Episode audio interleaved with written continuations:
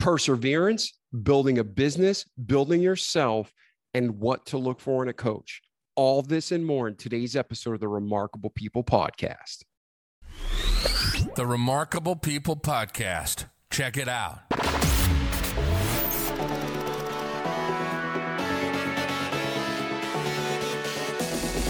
The Remarkable People Podcast. Listen, do, repeat for life.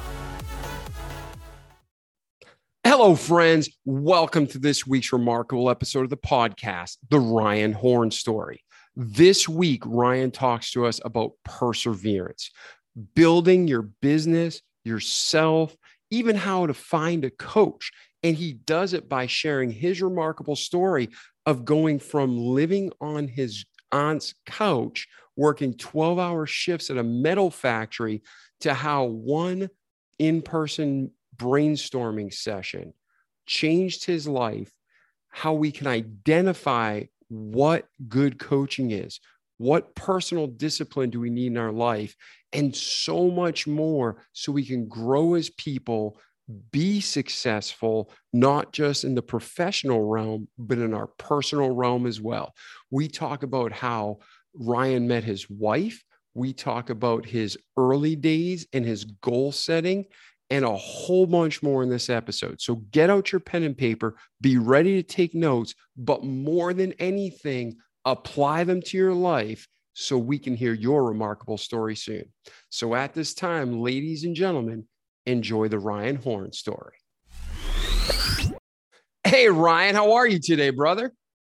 I am doing awesome, David. Thanks for having me on the show. Oh, my pleasure. I am excited. You and I have talked a little bit in the past in conversations. We were on some podcasts together, your podcast, which we'll hear about in the story. But at this time, I just prepped our listeners about what to expect in this episode. So, man, let's just dig into your story, your life, your journey, and what you've learned along the way that we can all glean from and grow in our lives. And then we'll transition into the end is where is Ryan today and where are you heading? So hopefully we can help you get there. Sound good? Sounds awesome. Yeah, I'm excited. Oh, me too, man. So let's do this. I want to start off. We're going to start off in your childhood, but for our listeners, new listeners, the whole show is about growth.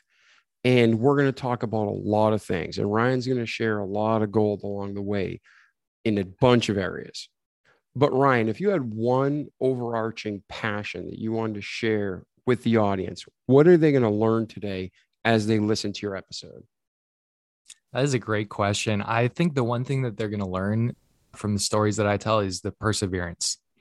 Perseverance. It's, you know, I was thinking about some of the stories I was going to tell and how I was going to tell them. And I think that's the thing that you're going to see time and time again. Awesome. Then let's do this.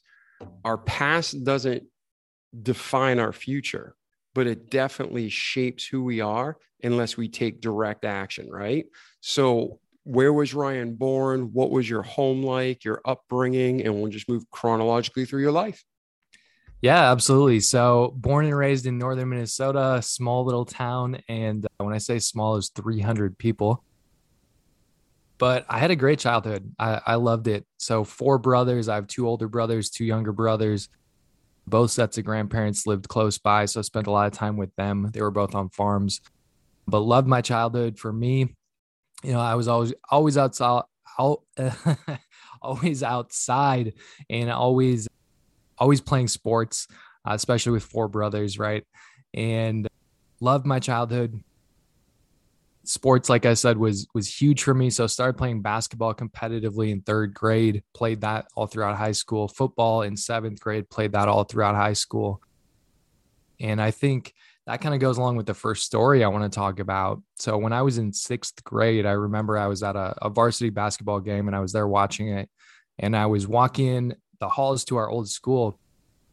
There were trophy cases and so I was kind of looking at it and I saw that there were a couple plaques in there with people's pictures and it was for academic all state for different sports. One was for football. And I remember seeing that and, and it just hit me. And I was like, man, I want one of those. I want to have a plaque like that. Like I want to be in this trophy case with a plaque like that.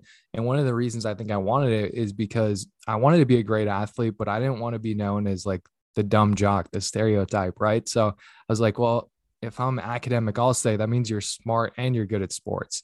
And so I didn't realize it at the time, but I think that really planted a seed in me and subconsciously where like I wanted to do everything I could to get that. And so I did really well in school. I got straight A's and did well in sports too. But when I was a, a junior playing football, I had a bit of a setback. So I was not a starter. I was a backup. And I think it was, I played running back. I think it was the second or third game of the year.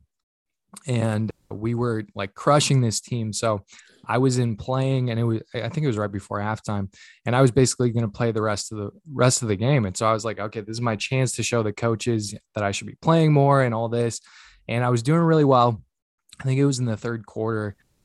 My I still remember the play even. It was 32 traps. So I take the handoff cut right probably a gain of like 20 25 I get tackled from behind land on my left shoulder and it was a pretty hard hit but I didn't feel anything I'm I'm running back to the the huddle excited and play call is 32 trap again. So I'm to get the ball again. I'm like, all right, awesome. This time I'm to score. And they snap the ball. Quarterback goes to hand it off to me.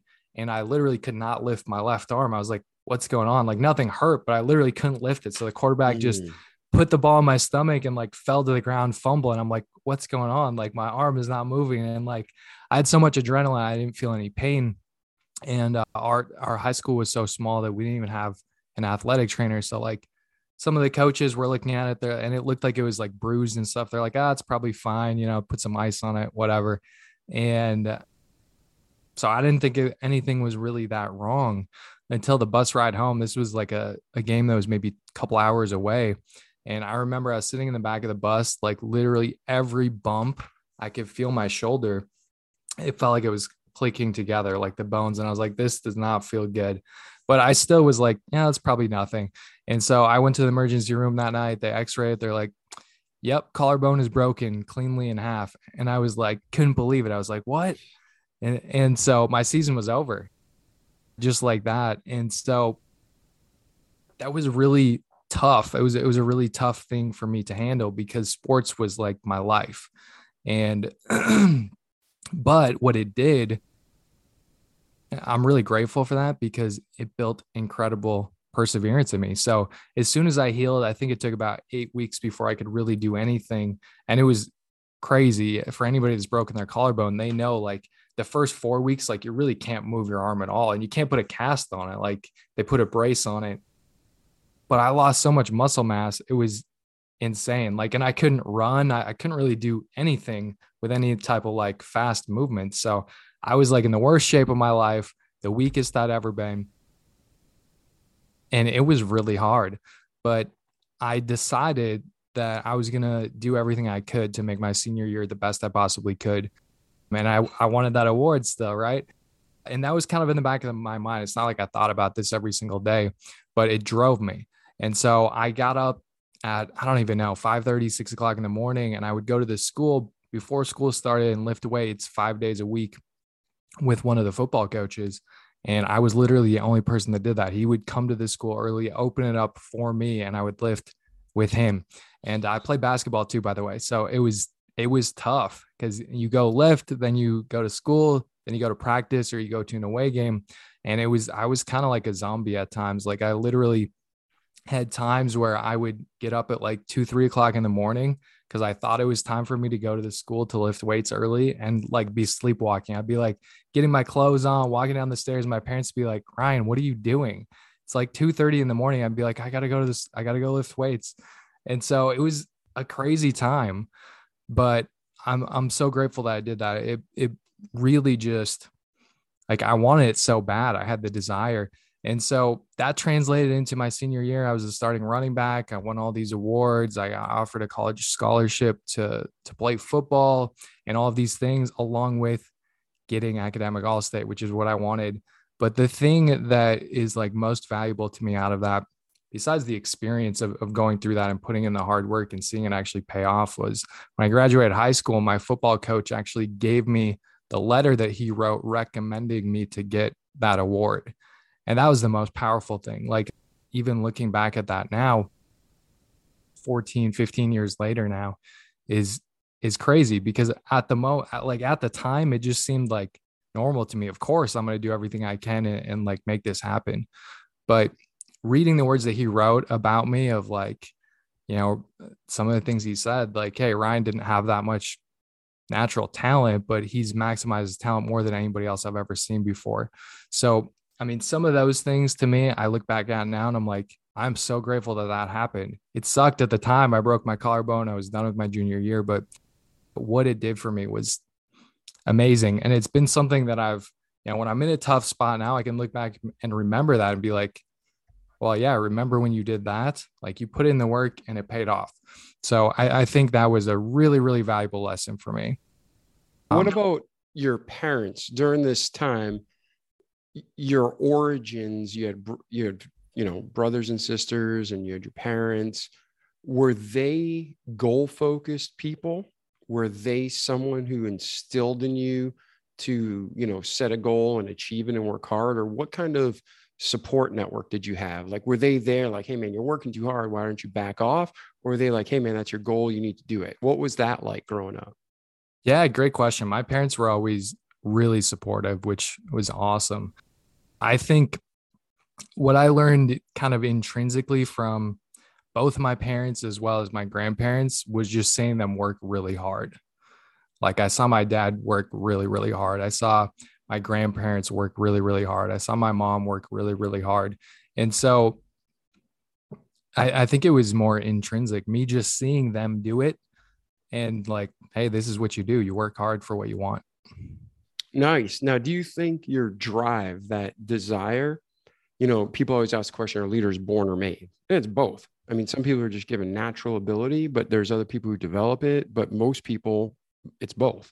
They're given a gift and they maximize it. So your goal setting, like you said, it was intrinsic, it was learned. But do you feel looking back that was something God put in you? Or do you feel like it was 100% learned in your case? I think uh, kind of what you said, I think is a little bit of both, to be honest. And this was not even a goal that I ever wrote down. I didn't write down, hey, I want to get this award or whatever, but it was constantly on my mind. Now, what about what are the steps? Because whether you're 16 or 60, there's steps to success and there's steps that are usually discipline, scheduling, making sure things happen. You mentioned getting up every day and meeting your coach, right? To the listeners out there where they want to achieve a physical goal, where they want to achieve a achievement type goal, if they want to achieve a financial goal, what are the steps you'd recommend to them to take to start hitting their goals? Great question. So we'll probably talk about this a little bit more later as well, but couple years ago I developed a framework. I call it my five-step business breakthrough framework, but really if you want to break through in any area of your life, I believe these are the five steps you follow. And I definitely did not know it at the time, but looking back, I could say, oh, yeah, I, I did follow these five steps. Step number one is clarity. What do you want? Right. So I knew exactly what I wanted. I wanted this award, this academic all state award. Step number two is commitment because there are going to be challenges, obviously, that come up. Right. I, I certainly had some. And if you're not committed, you're probably going to give up. Right. So you have to be committed 100% to achieving it, or it's not going to happen. Step number three is coaching lots of different ways you can get coaching, obviously. But I, I was getting it directly from my coach, going lifting weights with him every day. Step number four is courageous action. It's look, there's going to be times where there's things that you don't want to do, but you're going to have to do them if you want to achieve the goal. Plain and simple. There were a lot of times where I did not want to get up and go to school early to lift weights, especially in the winter. It's freezing in Minnesota where I'm from. It's dark out it's not very fun, right? But you, I had to do it.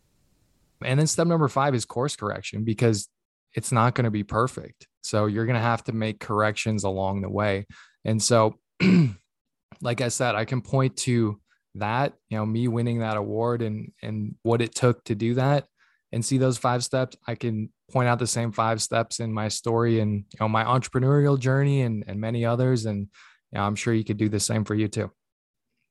Yeah, no, I think that's that's five steps that are excellent, and that's a solid foundation for anything we want to achieve. So I know we're going to get into those more as the show progresses, but if you're listening to Ryan right now, think and meditate on about what he's saying, because you know they have the joke: if it was easy, everybody would do it, and that's true.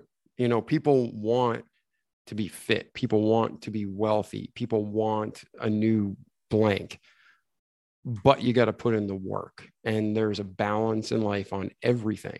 So my question to you now is you're in high school you're achieving these goals and you read a letter from your coach and he openly says what you said is the truth you weren't given the most natural gift and ability athletically but you maximized everything you had and learned and grew to full potential. Is that correct? Yes. Yep. Yes. Correct. So if you're listening now, there is definitely going to be people out there more talented than me and you. There's going to be definitely more people out there who have God given ability and they don't even, they're not even thankful or grateful for it. It just comes so natural. But it means nothing unless you use it. And like your fourth step was courageous action, right? and yep. that is huge you know uh, the bible says that talk of the lips tendeth only to penury which is translated in our day today talks cheap. So again you just watched your family do. Is that correct? So you had a natural you had a gift in the sense of you were given a great model. But even with a great model we have a tendency to slack what kept you motivated each day? You said you didn't write it down, but did you just keep thinking on it? Did you keep meditating on it? Did you have friends hold you accountable? What kept you motivated each day? Yeah, a great question. So I didn't write it down. I didn't have friends keeping me accountable. I think I just wanted it so bad. And I think all of us can probably think back to some time in your life when you just wanted something so bad that maybe you didn't even write the goal down or whatever, but you just you were driven by it. And I mean, that's why I think it's so important to be 100% committed to what your goal is because otherwise it's not going to happen. So I think the biggest thing for me was I was thinking about it all the time. And that's because, yeah, you're thinking about all the time. You're passionate about it because you had your step one clarity. And yep. that clarity wasn't, I want to be rich. You know, it, people want that all the time. I want to be rich. I want to have all this money. Well, what do you want it for? Drill down like ryan's talking about to the specific of what you want to achieve. Get that clarity. And ryan sometimes the first step's the hardest getting that clarity. What do you recommend to our listeners to help them get clarity for what they want so they can persevere and achieve it with christ? Yeah 100% i think this is massively overlooked. I mean people might think about the five steps I said, and oh yeah, clarity, of course. Yeah, you got to know what you want, whatever but you have to be crystal clear. The the more clear you are, the more certainty it's going to give you and the more certainty you have, the more action you're going to take. When we don't have clarity on stuff, we're uncertain about it and when we're uncertain, we tend to not take a lot of action. So it is very very important first of all. A couple of things that I recommend. First of all, when you're setting a goal, I love to use the acronym SMART, which stands for specific, measurable, aligned with your values, which it's a good good reason to know what your values are because if you don't know what they are then how can you align with them? Realistic and time based so if you just did that you would be ahead of probably 95 plus percent of people. Because most people like you said they have a vague goal like oh i want to be rich or i want to be famous or or whatever. So they have no clarity on it and they also don't actually write it down a couple of other things i would say is the difference between vision and goals, I think you need both, but there is a difference. And I didn't know what the difference was for a long time. So to me, goals is, you know, kind of what I just said using that SMART acronym. It's very specific. To me, I think of goals as 12 months or less.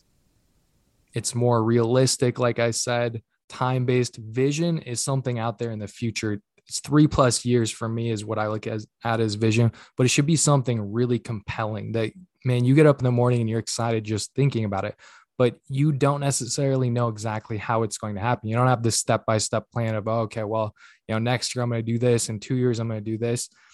but you need to have that. And I mean, the Bible talks about having vision. It's very important. When you don't have that, you're not going to have that drive and you're not going to push through the obstacles that are going to come up. And then the last piece that I mentioned already is your values. So I would sit down and figure out what your top five values are and list them in order. Because the thing that I see a lot, I coach a lot of people, especially in business, and I see sometimes people will set these goals, but they're in direct conflict of what they say their values are. And this is how sometimes people will take two steps forward and three steps back, and they feel like they're doing all this work, but nothing's happening. And they don't understand that they have a goal that's in conflict with what they say they value. So that's what I would say to help people get clarity. Yeah. Every time I read your material and we talk, I smile because there's so many parallels, even on our websites. Like on my about page, I have like, you know, how I outline the purpose, the mission, the vision, and the beliefs.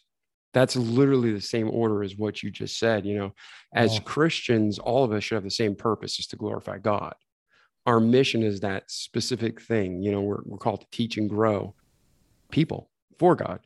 And then the vision, you know, where there's no vision, the people perish. That's a biblical standard. You you got to have that vision, that goal but the core values and belief like you said you're going to be stagnant or miserable or torn or suffering back and what not suffering what's the word? Inner conflict mental and heart yep. if you don't have it. And you and i i've personally achieved goals that i set that weren't the right goals. And i know if your people listening can achieve can think of that. Man i spent 10 years i spent 20 years trying to achieve x and then I got there and what did it really mean to me? Nothing, because it didn't align with my core value and beliefs. So this is a lot of wisdom Ryan's dropping. Thank you, Ryan. Absolutely. Yeah. Now, so you're graduated from high school and you had an offer for a scholarship. Where does your life go from there? Yeah. So like I said, athletics was was huge for me. I mean, it, it was pretty much my identity in high school, which is not what you want, which I had to find out the hard way. So I had an offer to play football at a small division two school and I wanted to go to a, a bigger school, division one school. And so I went there and tried out for their football team and basically didn't make the cut. They're like, you're too small. You know, we, we like you, you're athletic, but you're, but you're too small. And so that was crushing to me, to be honest with you. And so I worked super hard my freshman year, went back, tried out again sophomore year, same thing. They're like, you know, we like you, but you, you're just too small. And so, so you actually attended the Division One school. Correct. Okay, I just want to make sure that was clear. It wasn't yep. like you took a year off. Okay. Didn't take a year off, but that was that was really really hard because, like I said, my identity was as an athlete, and so when that was taken away from me, it was like I, I don't know what to do, and so I kind of felt in with the wrong crowd and started partying. I didn't care as much about my grades because I didn't have the clarity. You know, I didn't have another goal. In high school, I got great grades. Part of it was because I knew what I wanted. In college, suddenly I just I didn't really have a direction and I was just kind of hanging out and like I said hanging out with the wrong crowd. And it was tough. It, it, it was a really tough couple of years. But the thing that helped me was again it was getting clarity on what I wanted and you know what I wanted to do. So eventually I decided that I wanted to get a degree in exercise science and my plan was to become a strength and conditioning coach at a college because I loved athletics. It was a way for me to still be around it. And I loved helping people and I loved working out. So it seemed like a great fit. And so I was working towards that. And then I think around the end of my junior year and then early on in my senior year, I kind of started to come to some realizations that first of all, it's really tough to get a job as a strength and conditioning coach. There's only so many colleges in in the US, right? You're also going to have to go wherever you can get a job. And it's also really hard to get a job without having a master's degree, which I really didn't want to go get a master's degree either. So I read an amazing book called The Education of Millionaires. It's a great book. Love it. So this guy went and interviewed a, probably a couple dozen millionaires and billionaires that either didn't graduate from college or some of them I think didn't even graduate from high school. So it's basically saying, you know, you you don't have to go to college to be successful. And it was talking a lot about entrepreneurship as well. And so that kind of resparked uh, entrepreneurship within me because growing up I was very entrepreneurial. So I had a a business mowing lawns and shoveling snow when I was in like middle school and high school. And know, funny story I, I tell. So kind of the fir- my first entrepreneurial venture was when I was I don't know how old I was, like 11 maybe, summer before like 6th grade or 7th grade, something like that. And so my mom was in charge of the Sunday school. In the previous year, we did this fundraiser where we went around town, like I said, really small town, and we sold these calendars to raise money for our Sunday school. And so my mom kept getting these fundraising magazines. So I'm sitting there in the summer, nothing to do. And I open up the fundraising magazine. I'm looking through it. I see the same calendars that we sold last year.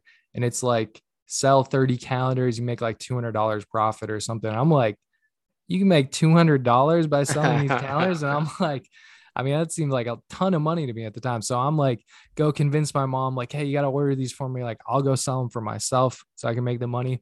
So my mom orders them. I get the calendars and I literally go to the same people we sold them to last year. Like, I go to the bank, I go to the grocery store, I go to all of our neighbors. And it was hilarious because they're all like, oh, are you doing this for your Sunday school again? And I'm like, nope, I'm doing this for me. And just like the look on their face was hilarious because they're like, oh, but I sold them all. So now was it? I remember those. Were they current? I, I, can't remember the name, and it might be different publishers, but I remember they used to send you a catalog, and they used to sometimes send greeting card samples or calendar samples. And I remember being so poor, I'd take them out of the magazine and use them when the holiday came. Is that what you're talking about? It was like a magazine a different fundraiser item. Uh, I it was a magazine of different fundraiser magazines. I could not tell you like exactly what it was. I don't remember. I was just talking to my mom about this recently. She didn't remember either exactly those details, but it, it doesn't matter. That was more of a just a fun curiosity yeah, question yeah. I remember that like yeah, I was so poor and I wanted a tent or a raft, and I'm like, well, I can just go sell wrapping paper and make the money for it, right? So that's awesome. Now, when you did that, you figured out like buy, resell, make profit, right? Yep, 100%. Yep, so that was that was kind of my first taste of it and I always kind of like nobody in my family is an entrepreneur, owns a business.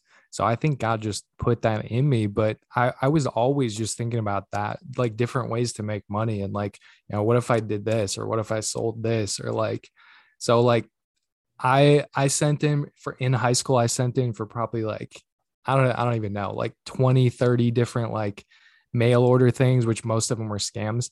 Like I remember one time when I was in high school, like it it was like I don't remember what it was. It, it was like make like forty dollars an hour, like soldering together these like electrical boards or something. So I remember like the dead of winter in Minnesota. I'm out in the garage, which was not heated like with a soldering gun, like trying to solder together these things, like these like these resistors in into this thing, and it was it was awful. I was like, okay, this is not gonna work. but that's just that's just the way I thought. I, I was always thinking about you know how could I make money or what could I do here or or whatever. So and so now this college course or this college track reignites this passion.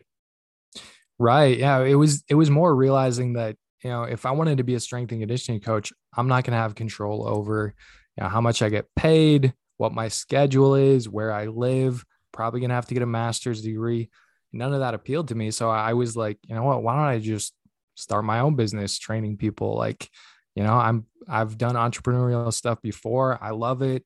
And reading that book kind of re-sparked that. So graduate college, moved down to the Twin Cities in Minnesota, which that was a little bit of a culture shock for me alone because coming to a metro of three plus million people from growing up in a town of 300 was very different.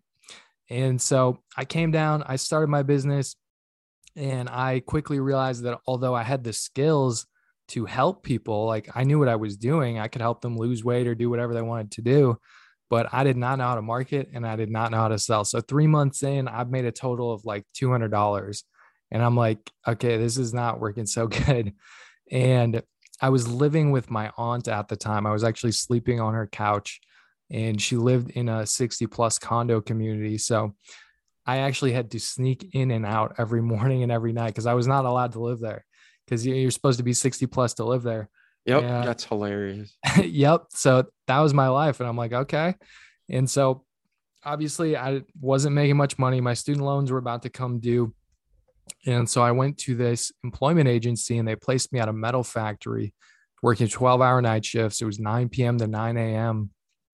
And man, that was a, a big time wake up call. So I remember I was sitting there in the break room one night. It was like two o'clock in the morning, something like that. And I look up at the clock and I realized that it was my 23rd birthday. And I was like, man, how the heck did I get here? Like, God, this was not the plan, right?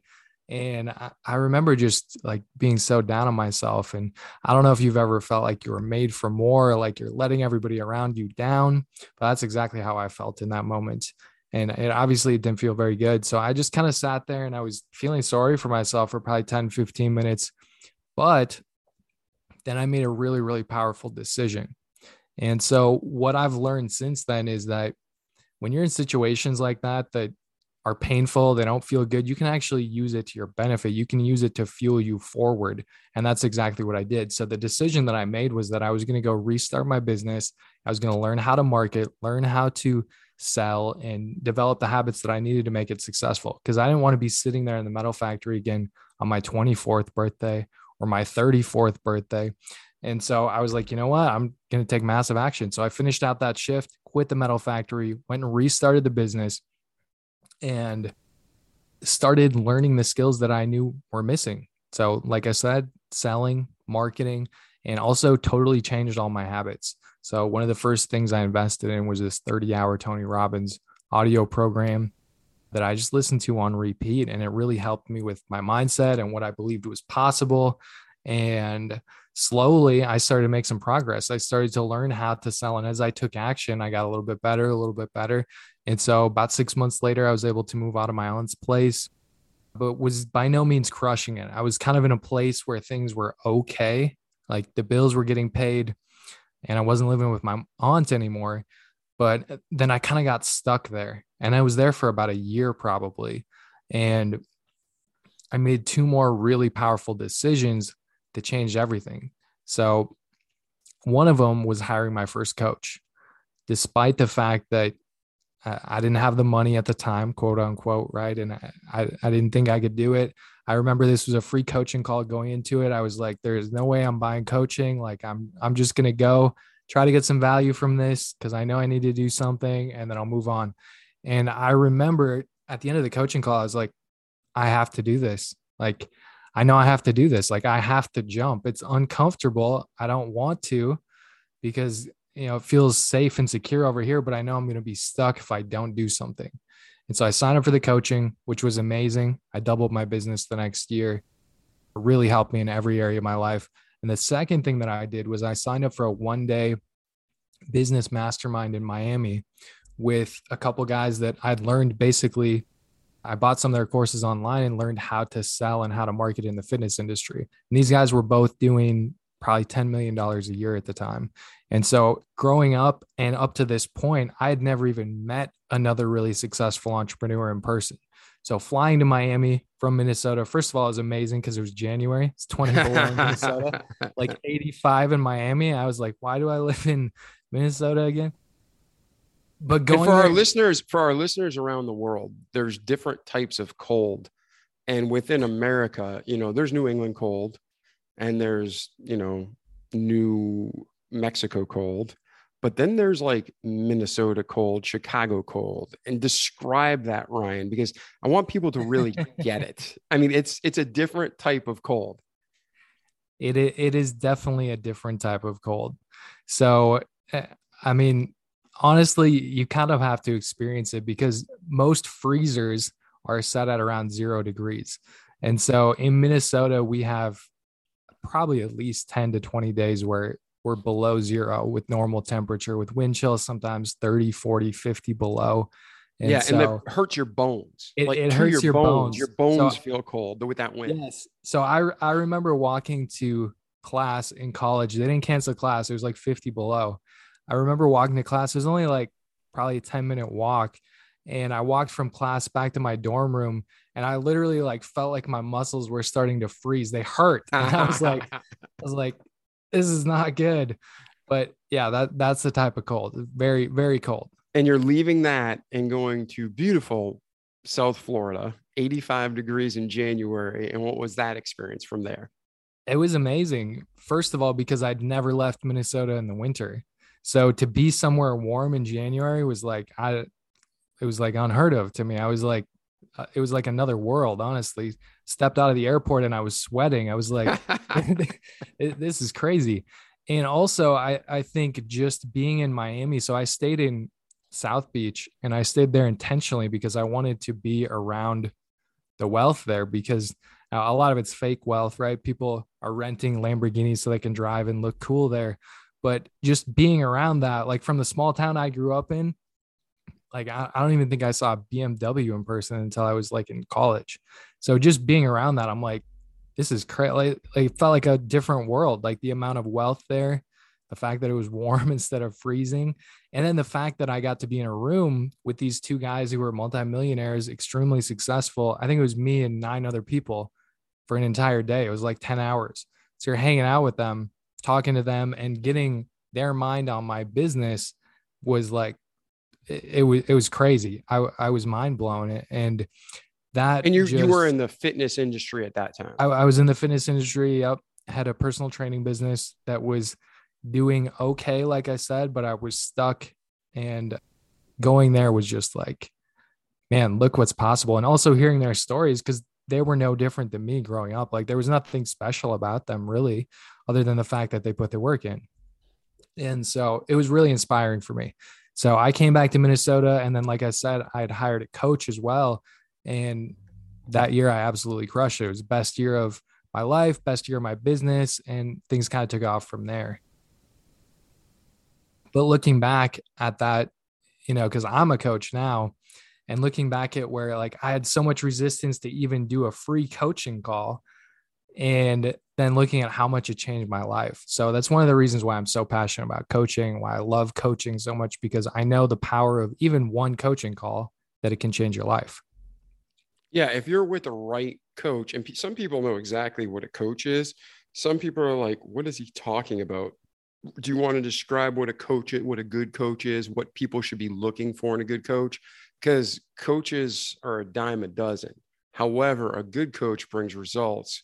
So talk about what should our listeners look for, whether they're they're in Ireland, Australia, Mozambique, whether they're in, you know, Honolulu, Hawaii, or Idaho. What should you be looking for in a good coach? Yeah, great question. It is it's kind of unfortunate because basically anybody can just say they're a coach, right? And so one thing I would say is and depending on what type of coach you're looking for, right? But if you're a business owner, you're looking for a business coach, you want somebody that has actually owned a business before and, and been successful at it, right? You don't want somebody that's like, they just decided to be a coach last week and they call themselves a coach. And then, you know, they're probably not going to be able to help you very much. So I also make it kind of a distinction between coaching and consulting because I think there's a lot of crossover, obviously. You know, some people call themselves coaches and they do a lot of consulting and vice versa. But to me, consulting is more like, okay, David, let me look at your business. Okay, you should do this, this, this, and this. Here's what you should do with your marketing, et cetera, whatever. Versus if you're looking at pure coaching, pure coaching is more, I, I think a great coach asks great questions because a lot of times you already have the answer inside of yourself. So a great coach asks great questions. It gets you to think and gets you to realize. Because here's the other thing: if I just tell you what to do, I'm like, "Hey, David, you need to do this." Versus I ask you a great question and, and get you to realize on your own, and you come up with the answer. It's totally different because you may give resistance if I just tell you, "Hey, do this." You may be like, "Oh, well, I don't know if David knows what he's talking about," or you know, I don't want to do that or whatever. But if I ask you an amazing question and then you come up with the answer on your own and you're like oh well i don't i should probably do this then it's your own answer. So you're going to be a thousand times more likely to actually do it because you're not going to argue with yourself. You may argue with what i tell you but you're not going to argue with what you tell yourself. So that's some of the biggest things i would say with coaching versus consulting but look for a coach that's been there and done that not somebody that is just a coach somebody that has results. And also i would say kind of I'm laughing what- because I agree completely, and it goes along with politics too. If somebody's been in office for 45 years and never worked a real day in their life, don't elect them. So we're not going to go political, but just a rule for thought, a thought. Think about it. It's a good rule for life. Absolutely. 100%. But yeah, the other thing I would say, it depends on what the coaching is, et cetera. But if possible, a lot of coaches will will give you a, a free coaching call so you can test it out and go see what they're like. You know, go see if they're actually able to help you on a call or or not. So And would you agree with this? You can I think a good coach, you're going to have ups and downs, and you're going to have, wow, I love this person. They encourage me so much. How, oh, they're pushing me. I mean, there's going to be like that fleshly, self destructive part that wants to quit when they are pushing you and make excuses. But a good coach is going to keep you moving forward and accountable. And sometimes people see themselves achieving things and like, oh, I didn't even need that guy or girl. And really it's like duh they were the catalyst god used to get you through yourself. So do you agree with that for people to expect highs and lows when they go into it but persevere and stay the course? 100% so my first coach there were times when i loved him and there were times when i hated him. I was like i can't believe he called me out on that or i can't believe he told me that. But then uh, after thinking about it for a while i'm like you know what actually he's right and so yeah, I, I mean, there's definitely going to be highs and lows. You're not always going to love your coach, you know, and because your coach is not your friend. Like, you should not hire a coach to be your friend. Like, so your coach is going to need to put their coaching hat on when they're coaching you. So if they're a good question, they're going to ask you the hard questions, the things that your friends would not ask you. That's why if you want to be held accountable, I highly recommend you get a coach because yeah, you can be held accountable by your friends or by, you know, your wife or whatever, but typically they're not going to go into the hard places and ask you the hard questions because they're your friend. They don't they want to be your friend, right? So a coach, yeah, they're going to piss you off sometimes, but that's how you're going to grow and get better. Yeah, and then one more thing too. Ryan, I love, man, I love you, man. All the stuff you're saying, it triggers because this is what you and I do for a living. Yep. So to our listeners all over the world, listen to what Ryan's saying because a friend is someone that tells you what you want to hear. Yep. A real friend is somebody who tells you what you need to hear. And same thing with a coach. If you have somebody that's always a yes man, you're going to go insane like all these famous people and, and destroy yourself. But if you have a coach who's pissing you off, that's a good check and balance. That's a that's a sign of a good coach because they're pushing you. And now there's arrogance and there's people who are psycho who are pushing you, but a good coach is going to have that steady encouragement and rattle you when you need it. And uh, if you're not getting pissed off once in a while or feeling riled up inside, something's wrong. Yeah, I 100% agree for sure. Yeah. So now you get this coaching, it radically changes the way what what did your coaching experience in Miami do? Like what did you walk away with? Like was it all mindset perspective? Did they give you marketing tips and tricks? What did you walk away with from that day? Yeah so that day was it was a little bit of everything. It was definitely some mindset and things like that but it was much more tactical and marketing and especially because you know they were looking directly at my business. So i remember I had this headline for something or something I was selling or, or whatever. And uh, I remember they put it up like on the on the screen and then they both picked it apart and i was like they were done they were done like 10 minutes later it was like completely different it was like a thousand times better and i was like because i thought it was really good before and i'm like okay this is a different level so That's it was awesome. yeah it was a little bit of everything it was tactics but also mindset and again if you're listening I'm not saying go pay for expensive coaching and courses, but if you get the right people, it's totally worth it. Like Ryan said, he spent one day, he flew in, spent the day, maybe a couple days, came back, and God used that experience to change his life. So don't be afraid to spend the money to get the coaching you need. Yeah. I, I mean, the way I look at it too is some of the stuff that I learned there I, I mean, I can use for the rest of my life. I got paid one time. I went there one time, but now I now that I know this, I mean, some of those skills that I learned and some of those things that I learned, I, I mean, I don't even know how much money it's going to make me over the course of the rest of my life. So also think about that. It's not just okay, yeah. You could look at it as okay, I'm spending this much money and I'm literally going there for one day for 10 hours. Like that is so not worth it. But if you think about it in terms of an investment in yourself and like how long are you going to be able to use these skills and you know, how much money potentially is this going to make you? Then you start thinking about it a little bit differently.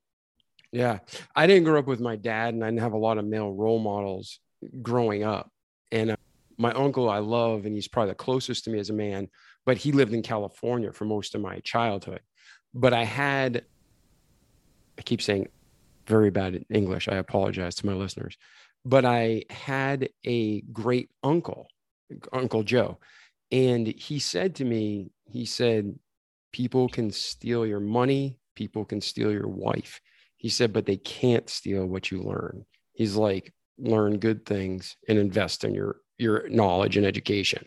And he was a giant man, even though he was from South Italy. He was a giant. He was like six four or six six, and he did hard work and his hands were like bears but he was saying the same thing to me that ryan's saying to you invest in yourself because people can't take from you what god what god allows you to absorb within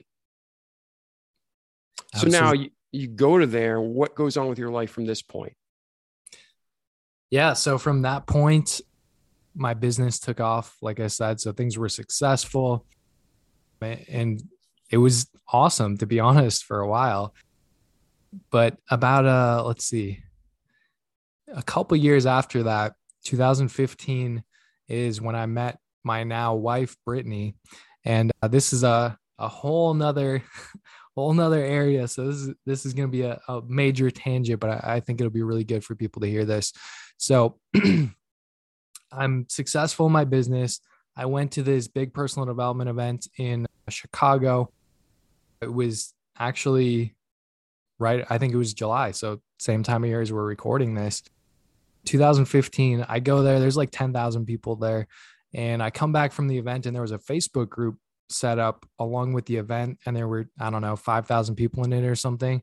And this person from minnesota made a post and it was like hey we're starting a meetup group for people that went to this conference that live in the twin cities.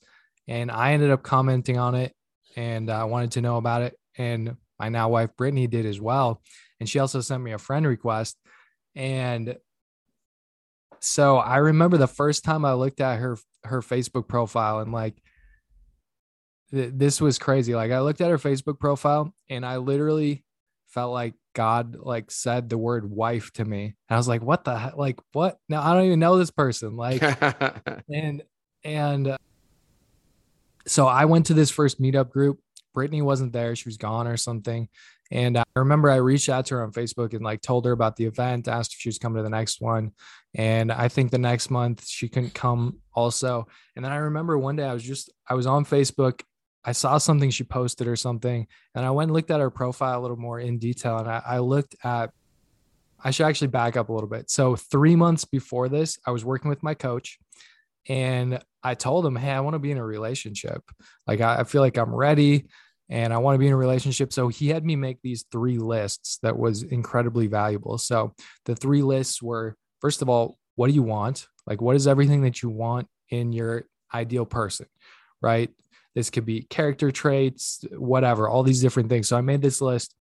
Second list was what are all the things that you don't want, right? And star the things that are like absolute deal breakers. Like if they're a smoker or whatever, like deal breaker. And then the third list was who do you need to become in order to attract that type of person? Which I think is the most powerful list that most people don't think about this because it's like, oh, yeah, I want this amazing person. But okay, well, where are you at? Do you need to do some growth if you actually want to attract that type of person? And so I made these lists. and then fast forward three months, so I'm looking at Brittany's profile and like I'm just kind of mentally in my head, like checking off all these boxes. I'm like, well, I don't know for sure, but man, I definitely looks like she checks this box, like she checks this box and this one. And I was intrigued. I was like, man, like I need to meet this girl. Like, you know, I'm I'm not gonna wait for the next meetup and you know, she might be there, she might not. So I literally messaged her and I was like, hey, you know, I would would love to meet up and get coffee and get to know you a little bit better or whatever. And uh, so we did. And we talked for a couple hours and I thought it was amazing. Like I left being like, confirmation, confirmation, confirmation, like check, check, check, check, like, like, thank you, God. Like, this is amazing. This is like everything I'm looking for. And I didn't know it at the time, of course, but Brittany left being like, ah, yeah, like I'm definitely not gonna date this guy. Like, you know, he, he, he seems like he might be a good friend and you know, whatever. Like he's into personal development, but definitely not gonna date him. And so one of the things that we talked about was church while we were there. And at the time, I wasn't really regularly attending church. In college, I'd kind of gotten away from things and like I still read my Bible and things like that. And then moving down to the Twin Cities where I was at, I'd never really found a church where I connected and where I was going regularly, but I wanted to and I was looking for one. So she told me about her church and like sounded amazing. And they were literally doing this like three day event, like two days after we met. And so she invited me to that event. She didn't think I was actually going to come. And so I went to that event. I went to all three days and I thought it was amazing. And I was like, I'm going to start going to this church. Like, and so she was like, whoa, like you're, you're going to my church now. And I don't want to date you. I didn't know this, of course. And, but you um, went to the church because you loved the church, not I, just correct. Correct. I went to the church because that that's exactly what I was looking for. And it was amazing for me. And I went through over the next couple months, I went through like a massive spiritual growth that needed to happen if we were going to be together. And but it was amazing. So I was like serving at church. We had like a, a, Wednesday service during the middle of the week and Sunday and all this stuff. And just I loved it. And and like I said, massive spiritual growth. And at the same time, basically me and Brittany got to know each other better and got to be friends before we actually started dating. But I, I forgot one other thing I got to mention. So we went on the first date. I called her like a, a couple days later or something. It was like, Hey, like, I loved it. I'd love to go on another date. And she's like, no, she's like, nope. and I'm like, okay. And then I remember I told you I started going to that church. And so it was like a couple days later, it was like my first Sunday at the church. And afterwards, like we're walking out together and talking and she literally like pulls me aside and she's like hey ryan i just want to be really really clear. I only want to be friends. And i was like okay. So i but in my head like at the time i'm like okay for now. Like because i was like hey god brought her into my life. Like she's checking all the boxes. Like i know there's a reason for it. Maybe timing's not right right now but like it's gonna happen. And so next couple months, like I said, I'm having massive spiritual growth and we got to know each other a little bit better. We're friends. And then we had this guy from Kenya come to our church. And so our pastor from that church was from Kenya originally, He'd moved to the US like in his 20s, started the church. And so he brought this guy in, and this guy was really prophetic. And so I grew up in a Lutheran church and like talking about prophecy and things like that. I was like, uh, didn't didn't even really know much about it, right? Other than reading about it in the Bible. And so this guy is there. I think it was a three day conference, and uh, the first day he's there and he preaches a message, and afterwards everybody was kind of like standing up front by the altar, and like he just started giving some words to people and prophesying to a few people, and I was like I knew these people by this time. So I was like, man, he's 100% right about that. Like he's 100% right about that. He's 100% right about that. And so I was just intrigued. And I remember I went home that night and I had a dream. And in my dream, it was the next day at the conference. He's standing up there. It's like at the end, and he's giving some people some words. And I'm standing up there, and he walks straight up to me in my dream, points at me. He says, You're going to marry Brittany. And then I woke up and I was like, Man, that was like that was a cool dream. And so, and so but I, I didn't think much of it. I wasn't like, oh man, like God gave me this dream and, and whatever. I was just like, oh, this is a cool dream. So it's the second day of the conference. I'm standing up front. It's at the end. He is giving words to other people. And he walks up to me just like in my dream. And I'm like, whoa, is he going to say the same thing he said in, in, in my dream? And he walks up to me and he's like, God is going to use you. And then that was it. And I was like, okay, well, that's awesome, but you know, that wasn't my dream. And God using you is pretty important, but yeah, I know what you're saying. Right, right. And so it's the third and final day of the conference. And same thing, like he preaches a message and then he's up there and he's giving people a couple words. And Brittany was like standing literally like front and center, right in front of the the stage where he was and i was back like i don't know 15 20 feet and there's like a bunch of people in between us so he's like pacing on stage he stops right in front of brittany looks at her and he's like he's like where's your fiance at or something like that and she's like oh i don't have one and he's like okay and he's like i want to attend your wedding before 20 let's see before 2017 and so this is January 2016. So basically, he's like, Hey, I want to attend your wedding before 2017. And Brittany's like, uh, Okay. And then he paces back and forth a little bit. He stops, he looks directly at me. And I didn't know him. Like, I had not talked to him at all. Brittany had not talked to him at all. looks directly at me. He's like, He's like, Where's your fiance at? Or where's your wife at? I think he said. And I was like, I'm not married. And he's like, Okay. He's like, come up here. And so he literally, like, me and Brittany are standing front and center there. and he's like, basically, like, went over our relationship up to that point. He's like, hey, like, there's been a lot of communication going on here, but like, what's, you know, what's been blocking it? And then he like pointed at Brittany. And this was this guy's first time in America. So there was a lot of cultural stuff that he did not understand and like things that he like our pastor was not happy with him about afterwards. I was happy with him though. So so he's kind of like saying all this stuff and and for like five ten minutes. And basically the way he ended it, he's like, I'm not saying you guys are gonna get married, but he's like, within three months, you guys are gonna know. And he looked at Brittany he's like, if God tells you it's him, don't refuse it. And that was it. And I was like, okay, like I'm back in the game. Like, thanks, God. and Brittany was like, "What? Like, what the heck's going on?" Like, and so I was like, "How much did you pay him?" exactly. Yeah, that's probably what she was thinking. And I remember she she texted me like late that night, and we met the next day to talk. And she was like, "What do you like? What do you think about all this?" And she'd spent nine months in Nigeria, and she was used to like the time she was over there, like all these African guys coming up to her, being like, "Hey, God, God told me to like we're gonna get married," and so Brittany had an experience like that previously. So she literally thought that I was to be like, well, this guy said we should get married. Like we should get married. And that's not how er, I responded. I was just basically like, you know what?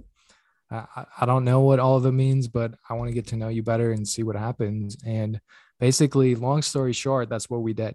So first like couple weeks was very slow and then after that it was just like boom we started dating and it was like it was like god ordained felt like it and and when we were dating for maybe like a, couple months. It was literally like almost exactly three months to the day from when this guy gave that prophecy to us that brittany was taking a nap like middle of the day.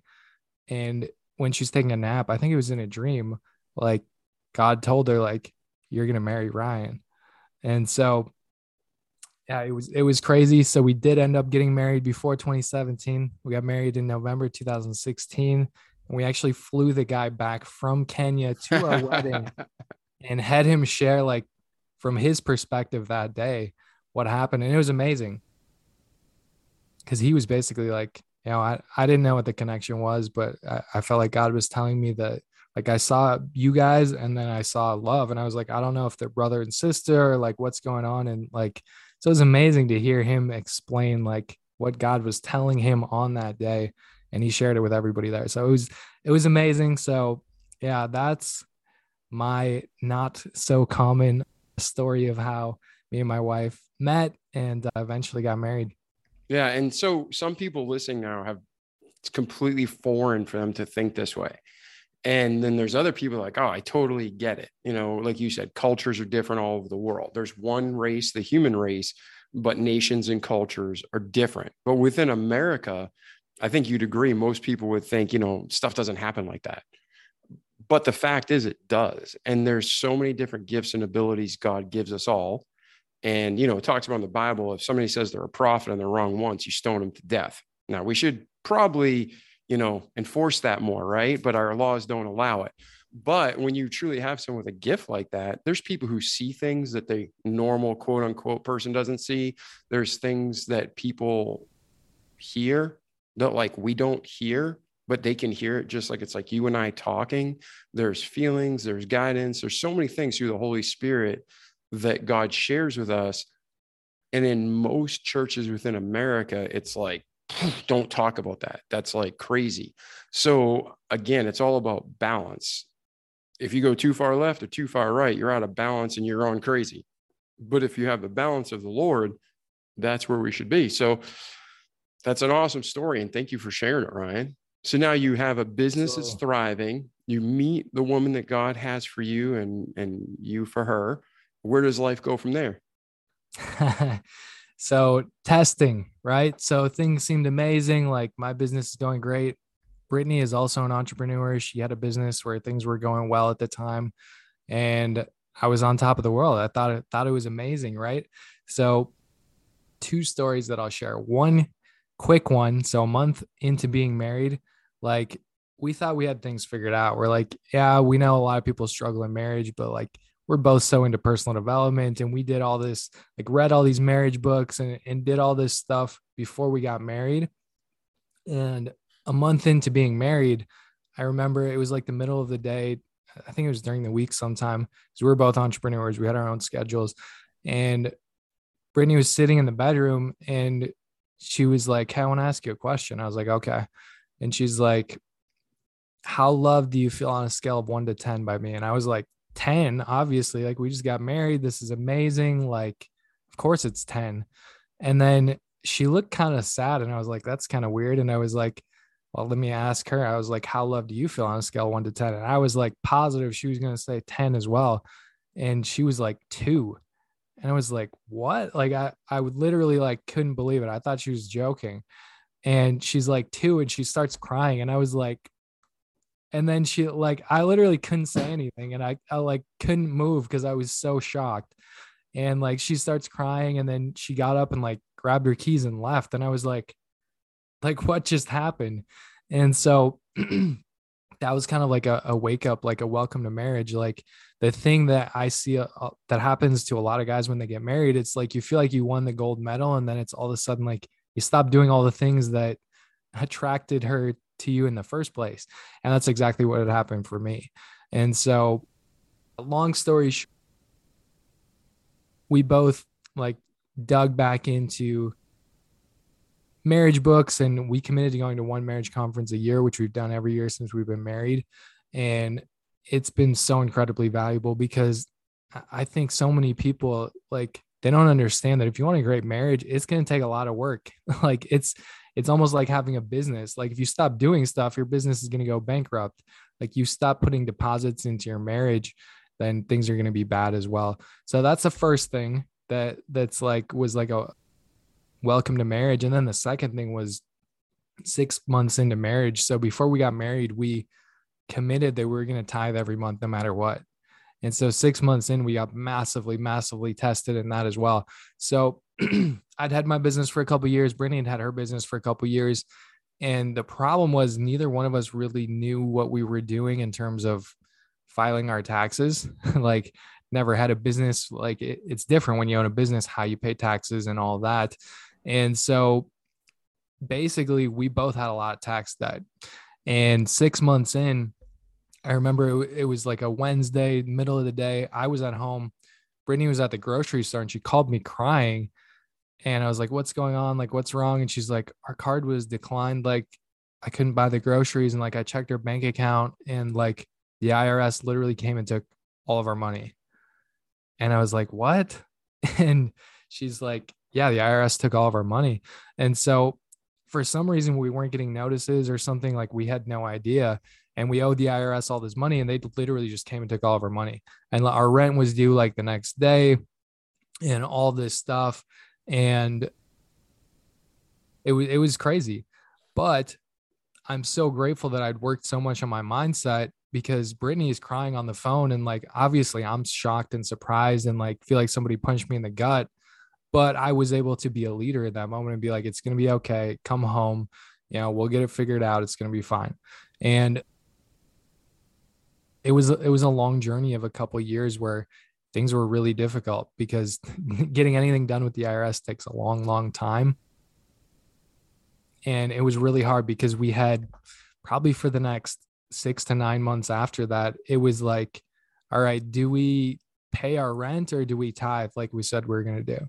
And so we we kept tithing and it was really amazing and built both of our faith like so much because we saw God come through every single month. It was like when we put him first and we tithed, then I mean we had all these crazy things of like people giving us money or like you know somebody paying us money that had owed us money for a long time and we forgot about or something and like right at the last minute. So it was a real life example of like man, God is my provider. Like and when I put him first, he is going to provide for me. It may not be the way I want, it may not look the way that I want it to, or the way that I think it should, or whatever. But I'm so grateful for that time. It wasn't fun to go through it, but like it built our faith so tremendously much. So, yeah, that's that's the other story of early on in marriage. Yeah, and to our overseas listeners, the IRS is the Internal Revenue Service, and it's the arm of the government that handles taxation. And they're infamous for when they get to the point of seizing assets, it's seized. I mean, like Ryan said, they just shut off his accounts and you're basically anything you had in the bank, anything you had that's accessible digitally is gone. So that can be a nightmare. So now you guys are doing this. Where does your life go between there and today? Yeah. So, like I said, it was it was like a a couple years of dealing with the IRS and trying to get things figured out, and eventually, we settled with the IRS. We owe the IRS zero dollars today, which I, I don't recommend being in debt to the IRS because of what you just said. Like they basically have the power to to do whatever they want. So it wasn't. you don't fun. want to be in debt to anybody. I'm, I'm going to put that Right. out there. I don't believe in debt, even for businesses. I mean, there's times where you're using money, money management, and you know, you can Yep. invest your money and make five, 10% a year. You can take a loan out on your house for, you know, 4%. Okay. That makes sense financially. Yep. But other than like certain, I mean, I, I don't really like any debt personally. I don't know what your thought is. The Bible says the borrower is servant to the lender. So you need to make your decisions. And some people will be like, you have to take debt out to run a business. Some people are like, if you're good with your money, you'll have debt. I'm just an anti debtor personally. That doesn't mean you need to be. But like Ryan says, when it comes to owing anybody, you definitely don't want to owe the IRS.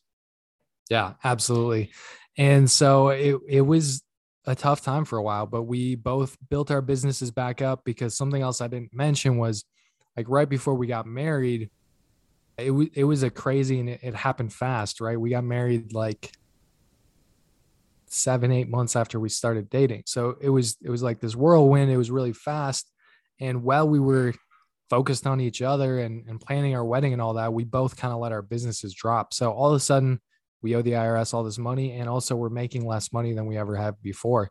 So we built our businesses back up, got everything taken care of with the IRS.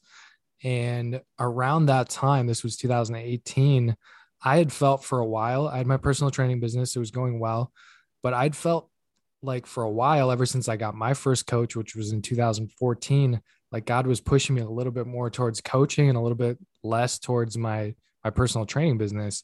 And so 2018 is when I officially filed the LLC for what I do right now. So Extraordinary Man and I'm also the host of the Extraordinary Man podcast and essentially what I do is help men grow their business and become the man God created them to be in every area of their life. And so I do that primarily through one-on-one coaching. Also have a mastermind and then Brittany also, I think, I think it was also 2018 actually, felt kind of the same thing. So she does something similar. Her business is called Unleash Your Shine, but she helps women. I'm trying to think of what her tagline is. It's like she helps women grow their business and elevate their joy. And because prior to that, she had a franchised neighborhood magazine that she ran for like seven, eight years and was very successful at it, but she knew that was not where God wanted her and where God was calling her to. And so, yeah, since 2018, we've both been building those businesses. And for me right now, I feel like I'm exactly where God wants me in terms of what I'm doing and how I'm impacting people. And it's a great place to be. That's awesome, Ryan. So we've heard your story, at least part of it. We just got a quick summary of where you are today. Where's Ryan headed next, and how can we help you get there? That's a great question. Yeah. So, where I'm headed next is uh, I'm writing a book right now, which is based on my entrepreneurial story and also the five step framework that I shared earlier. It's going to be the basis of the book. So, I'm doing that. And I'm also working on becoming more of a speaker. So, I haven't done a ton of in person speaking, but I feel like that's kind of the next thing that God is calling me to is to get on stages and, and share my story and impact people in that way. So, really, it's that in the book. And then also working on starting a high level in person mastermind. Those are kind of the next steps, at least in terms of business for me. And then also, Brittany and I don't have any kids yet, but we know that that's right around the corner as well. Awesome. Well, we can't help you with that one, but we can support you. If somebody wants to get a hold of you for coaching or for mastermind, for more information to continue the conversation, what's the best way to reach you, Ryan? Yeah, best way to reach me is to go to my website, which is coachryanhorn.com. Excellent. And as always, we'll put all these links in the show notes. And when this episode airs, whether you're looking in Spotify or Google or on our website, you can just click in the show notes and have all the links. So, Ryan, thank you for being here today, my friend. From your birth through today, is there anything else we missed or anything you want to discuss before we wrap up today's episode? Oh, man. I think we've definitely covered a lot. The one thing that I, I would say I want to leave people with is that failure is not final. Like it's actually a stepping stone on your way to success. Those are powerful words failure is not final. And you said they're the stepping stone to success. Yep. Man, meditate on that, ladies and gentlemen, and everybody else. No. So I appreciate you being here today, Ryan.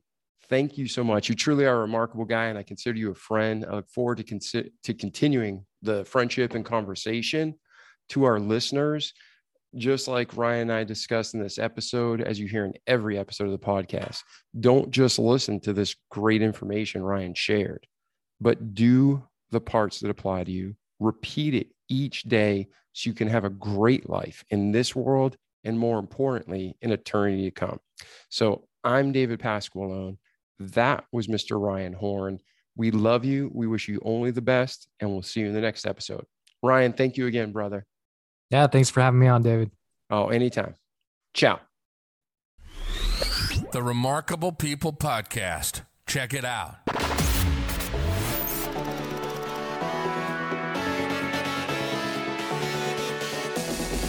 The Remarkable People Podcast. Listen, do, repeat for life.